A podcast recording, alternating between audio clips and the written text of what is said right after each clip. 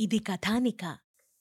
సముద్రం గడ్డగట్టుకుపోతే లోపల చేపలు జీవరాశులు అన్నీ చచ్చిపోవు అంటూ కళ్ళు ఆల్చిప్పల్లా చేసుకుని అనుమానం వ్యక్తం చేసింది రాధ. దానికి వంశీ క్షమించాలి ఆ విషయం నాకు తెలీదు అని బదులిచ్చాడు. మురారి కలగజేసుకుంటూ ఇక్కడ మన జువాలజీ ఎక్స్పర్ట్ ఉన్నారు కదా ఏమండి మురళి గారు తణుకు నుండి రాధాదేవి గారు అడుగుతున్నారు. ఈ సముద్రం ఉంది చూశారు? అది కాస్త గడ్డకట్టికిపోతే లోపల జలచరాలు ఏమైపోతాయి? అని వారికి అనుమానం వచ్చింది. ఇది మంచి ధర్మ సందేహంలాగే కనబడుతోంది. మీరే సమాధానం చెప్పాలి అంటూ రేడియో అనౌన్సర్ ఉషశ్రీ గారిని అడిగినట్లు అడిగారు.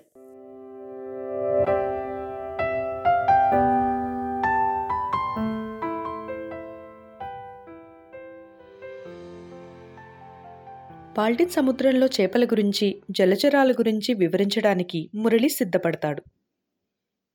రాధాదేవి గారు సముద్రం గడ్డగట్టుకుపోతే లోపల చేపలు జలచరాల పరిస్థితి ఏమిటన్న మీ ప్రశ్న చాలా బాగుందండి.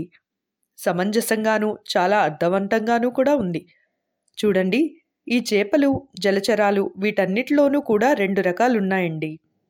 మధ్యాధార శీతోష్ణ స్థితి గల సముద్ర జలాల్లో బ్రతికే వాటి సంగతి చూద్దాం. ఈ చేపలు రామాయణ కాలం నుండి సృష్టిలో ఉన్నట్లు దాఖలాలున్నాయి. రాముడు వానరుల సహాయంతో వారధి నిర్మించే సమయంలో అనేక రకాల ప్రాణులు తమ తమ సహాయాన్ని అందించాయి. వాల్మీకి మహర్షి వారు ఒక్క ఉడత సాయాన్ని లిఖించారు కానీ నా అనుమానం ఈ చేపలు కూడా తమ వంతు సహాయాన్ని అందించి ఉంటాయని. అయితే అన్నింటిలాగే ఈ విషయము నిష్క్షిప్తమైపోయి ఉండడానికి సావకాశం ఉంది. ఇకపోతే రామకథ ప్రాశస్యత గురించి కూడా ఈ సందర్భంలో మనం రెండు మాటలు చెప్పుకుంటే బాగుంటుందండి. అసలు శ్రీరామచంద్రుల వారు వారి పూర్వీకులు భారతదేశానికి ఏ ప్రాంతం నుండి తరలివచ్చారు అనే ప్రశ్నకు చాలా ఆసక్తికరమైన సమాధానాలు దొరుకుతాయి మనకి. అసలు రామకథే మధురం అంటూ రేడియో ఉషశ్రీ గొంతును అనుకరిస్తూ మాట్లాడాడు. కిలకిలా నవ్వేసింది రాధ. ఉషశ్రీ గారు ఎంత చక్కగా మాట్లాడతారో. అలా అనుకరించి ఆయన గొంతును కూని చేయకండి. నాకు పురాణ కథల మీద ఆసక్తి కలగటం ఆయన ప్రసంగాలు వినడం వల్లనే అని చెప్పింది రాధ. అంతలో చేతిలో ఏదో పుస్తకం పట్టుకుని డేవిడ్ అటువైపు వచ్చాడు. తరువాత ఆ వరసను దాటుకుంటూ ఎదురుగా క్యాబిన్ వంకకు కదిలిపోయాడు. ఈయన చాలా వింత మనిషి అన్నాడు మురారి. ఏం? ఎందుకలా అంటున్నారు? రాధ గొంతులో క్యూరియాసిటీని ఎంత ఆపుకున్నా ఆగకుండా బయటపడింది. నా పక్క సీట్లోనే కూర్చున్నాడు ఆయన ఓ పలుకు లేదు ఉలుకు లేదు. చాలా రిజర్వ్డ్ క్యారెక్టర్. పైగా ఆయన చదివే పుస్తకం ఆ చేతిలోనిది ఏంటో తెలుసా?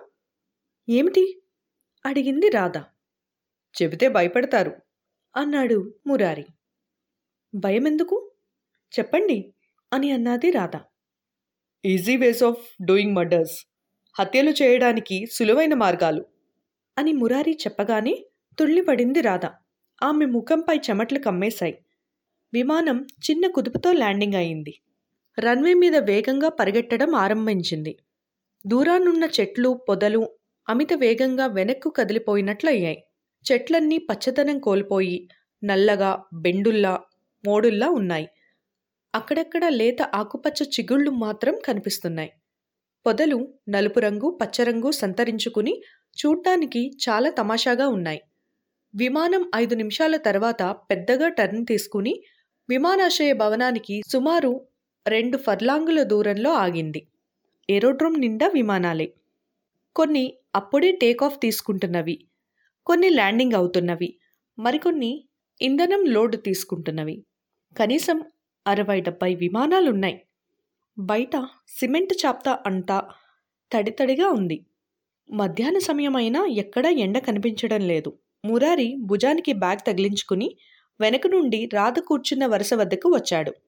మీరు భలేవారు అన్నాడు రాధ వంక తిరిగి. ఏం? అంది రాధ సీటు దగ్గర లేచి నిలబడుతూ. డేవిడ్ చదువుతున్న పుస్తకం పేరు చెబితేనే అంత భయపడిపోయారేమిటి? అయినా ఇప్పుడొచ్చే తెలుగు సీరియల్ నవలల కంటే భయంకరంగా ఉందా ఆ పేరు? అని అడిగాడు మురారి. చిన్నగా నవ్వేస్తూ రాధ ఇలా అంటుంది. నిజంగా నేను భయపడ్డాననే అనుకున్నారా? కోతలు కొయ్యకండి. నిజంగానే భయపడ్డారు మీరు. ముఖం మీద చిరుచెమట్లు కమ్మేశాయి. పెదాలతో సహా వనకటం మేం గమనించాం అన్నాడు మురళి. ఈసారి మరింత బిగ్గరగా నవ్వేసింది.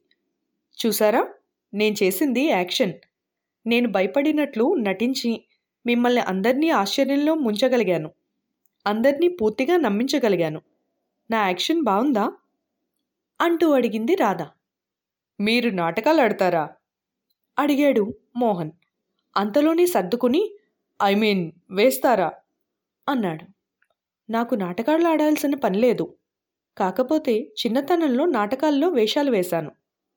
కాలేజీలో కూడా బెస్ట్ యాక్ట్రెస్ బహుమతి వరుసగా రెండుసార్లు అందుకున్నాను అని చెప్పింది రాధ. ఏ కాలేజ్లో? అడిగాడు మురళి. తణుకు కాలేజ్లో? అని చెప్పింది రాధ. దేవుడే రక్షించాలి ఆ కాలేజ్ని. వ్యంగ్యంగా అన్నాడు మురళి. ఎందుకు? రోషన్తో అడిగింది రాధ. మీకు వరుసగా రెండుసార్లు ఉత్తమ నటి బహుమతినిచ్చినందుకు. మరీ అంత తేలిగ్గా మాట్లాడకండి. అని అన్నది రాధ. ఎందుకని? టి. కృష్ణ గారు నాకు స్క్రీన్ టెస్ట్ చేశారు. వెంటనే మురళి ఈ విషయం నమ్ముతాను అని అన్నాడు.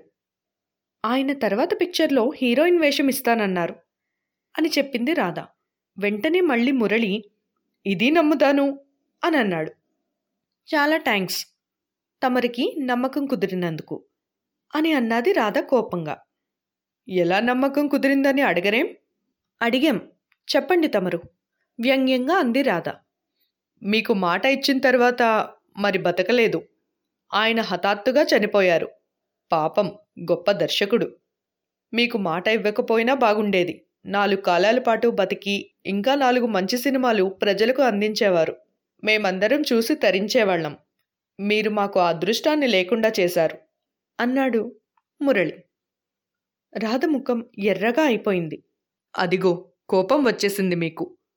సరే మీ బ్యాగ్ కూడా నాకు ఇవ్వండి దాన్ని మోసి రుణ విముక్తుడిని అవుతాను. అంటూ బలవంతంగా మురళి లగేజ్ ట్రే నుండి రాధ బ్యాగ్ అందుకుని తన బ్యాగ్ మీద వచ్చేలా భుజానికి తగిలించుకున్నాడు. అందరూ ముందుకు నడిచారు. బయటకు వచ్చేసరికి ఒక్కసారి చలిగాలి చుట్టుముట్టింది. ఎముకలు కొరికేసే చలి. పల్చగా మంచు కూడా కురుస్తోంది. My God! అంటూ వ్యానిటీ కేసులో నుంచి షాల్ బయటకు తీసి దాన్ని మెడ చుట్టూ కప్పుకుని మెల్లమెల్లగా మెట్లు దిగింది రాధ. తాష్కంట్కి లెనిన్ ఘాట్కు ఉష్ణోగ్రత అంత తేడా ఉంటుందని ఊహించని మురళి మురారి మోహన్ వంశీ వీళ్ళందరూ చలితో వణికిపోయారు. విమానం దిగగానే ఎదురుగా ఏరోడ్రోమ్ బిల్డింగ్ మీద పెద్ద గడియారం సమయాన్ని చూపిస్తుంది. అంతలోనే అంకెలు మారిపోయి ఆ వేల్టి సమయంలో ఉష్ణోగ్రతను చూపిస్తున్నాయి. సమయం ఉష్ణోగ్రత రెండూ మారి మారి ఆరి వెలిగి సూచనలు చూపిస్తున్నాయి. సమయం ఒంటి గంట ఇరవై ఐదు నిమిషాలు ఉష్ణోగ్రత రెండు డిగ్రీల సెల్సియస్. మై గాడ్ రెండు డిగ్రీలా? అన్నాడు మురళి.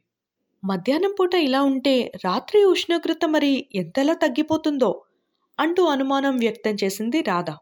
చలిలో వణుకుతూ సన్నని తుంపర్లలో తడుస్తూ ఏరోడ్రోమ్ టెర్మినస్ దగ్గర ఆగిన ఆన్ టూరిస్ట్ బస్సు దగ్గరకు చేరుకున్నారు. అందరూ ఎక్కిన తర్వాత బస్సు బయలుదేరింది.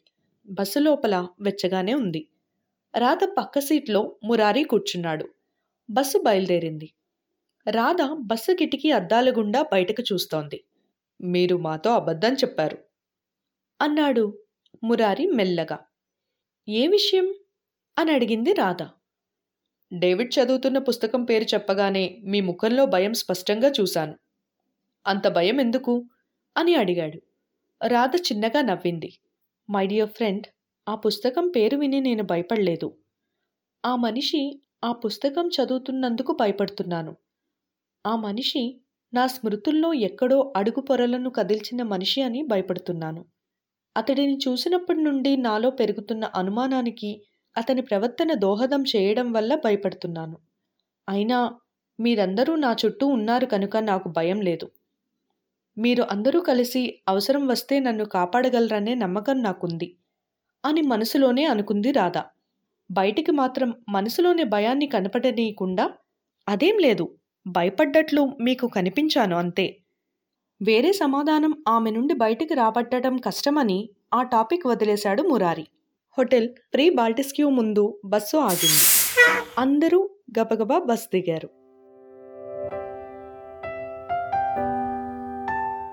తర్వాత ఏం జరిగిందో తెలుసుకోవాలనుకుంటే నెక్స్ట్ ఎపిసోడ్ వినండి. ప్రతి శుక్రవారం మీ ఫేవరెట్ పాడ్కాస్ట్ యాప్స్లో రిలీజ్ అవుతుంది. ఒక రాధ నలుగురు కృష్ణులు. ఇది కథానిక.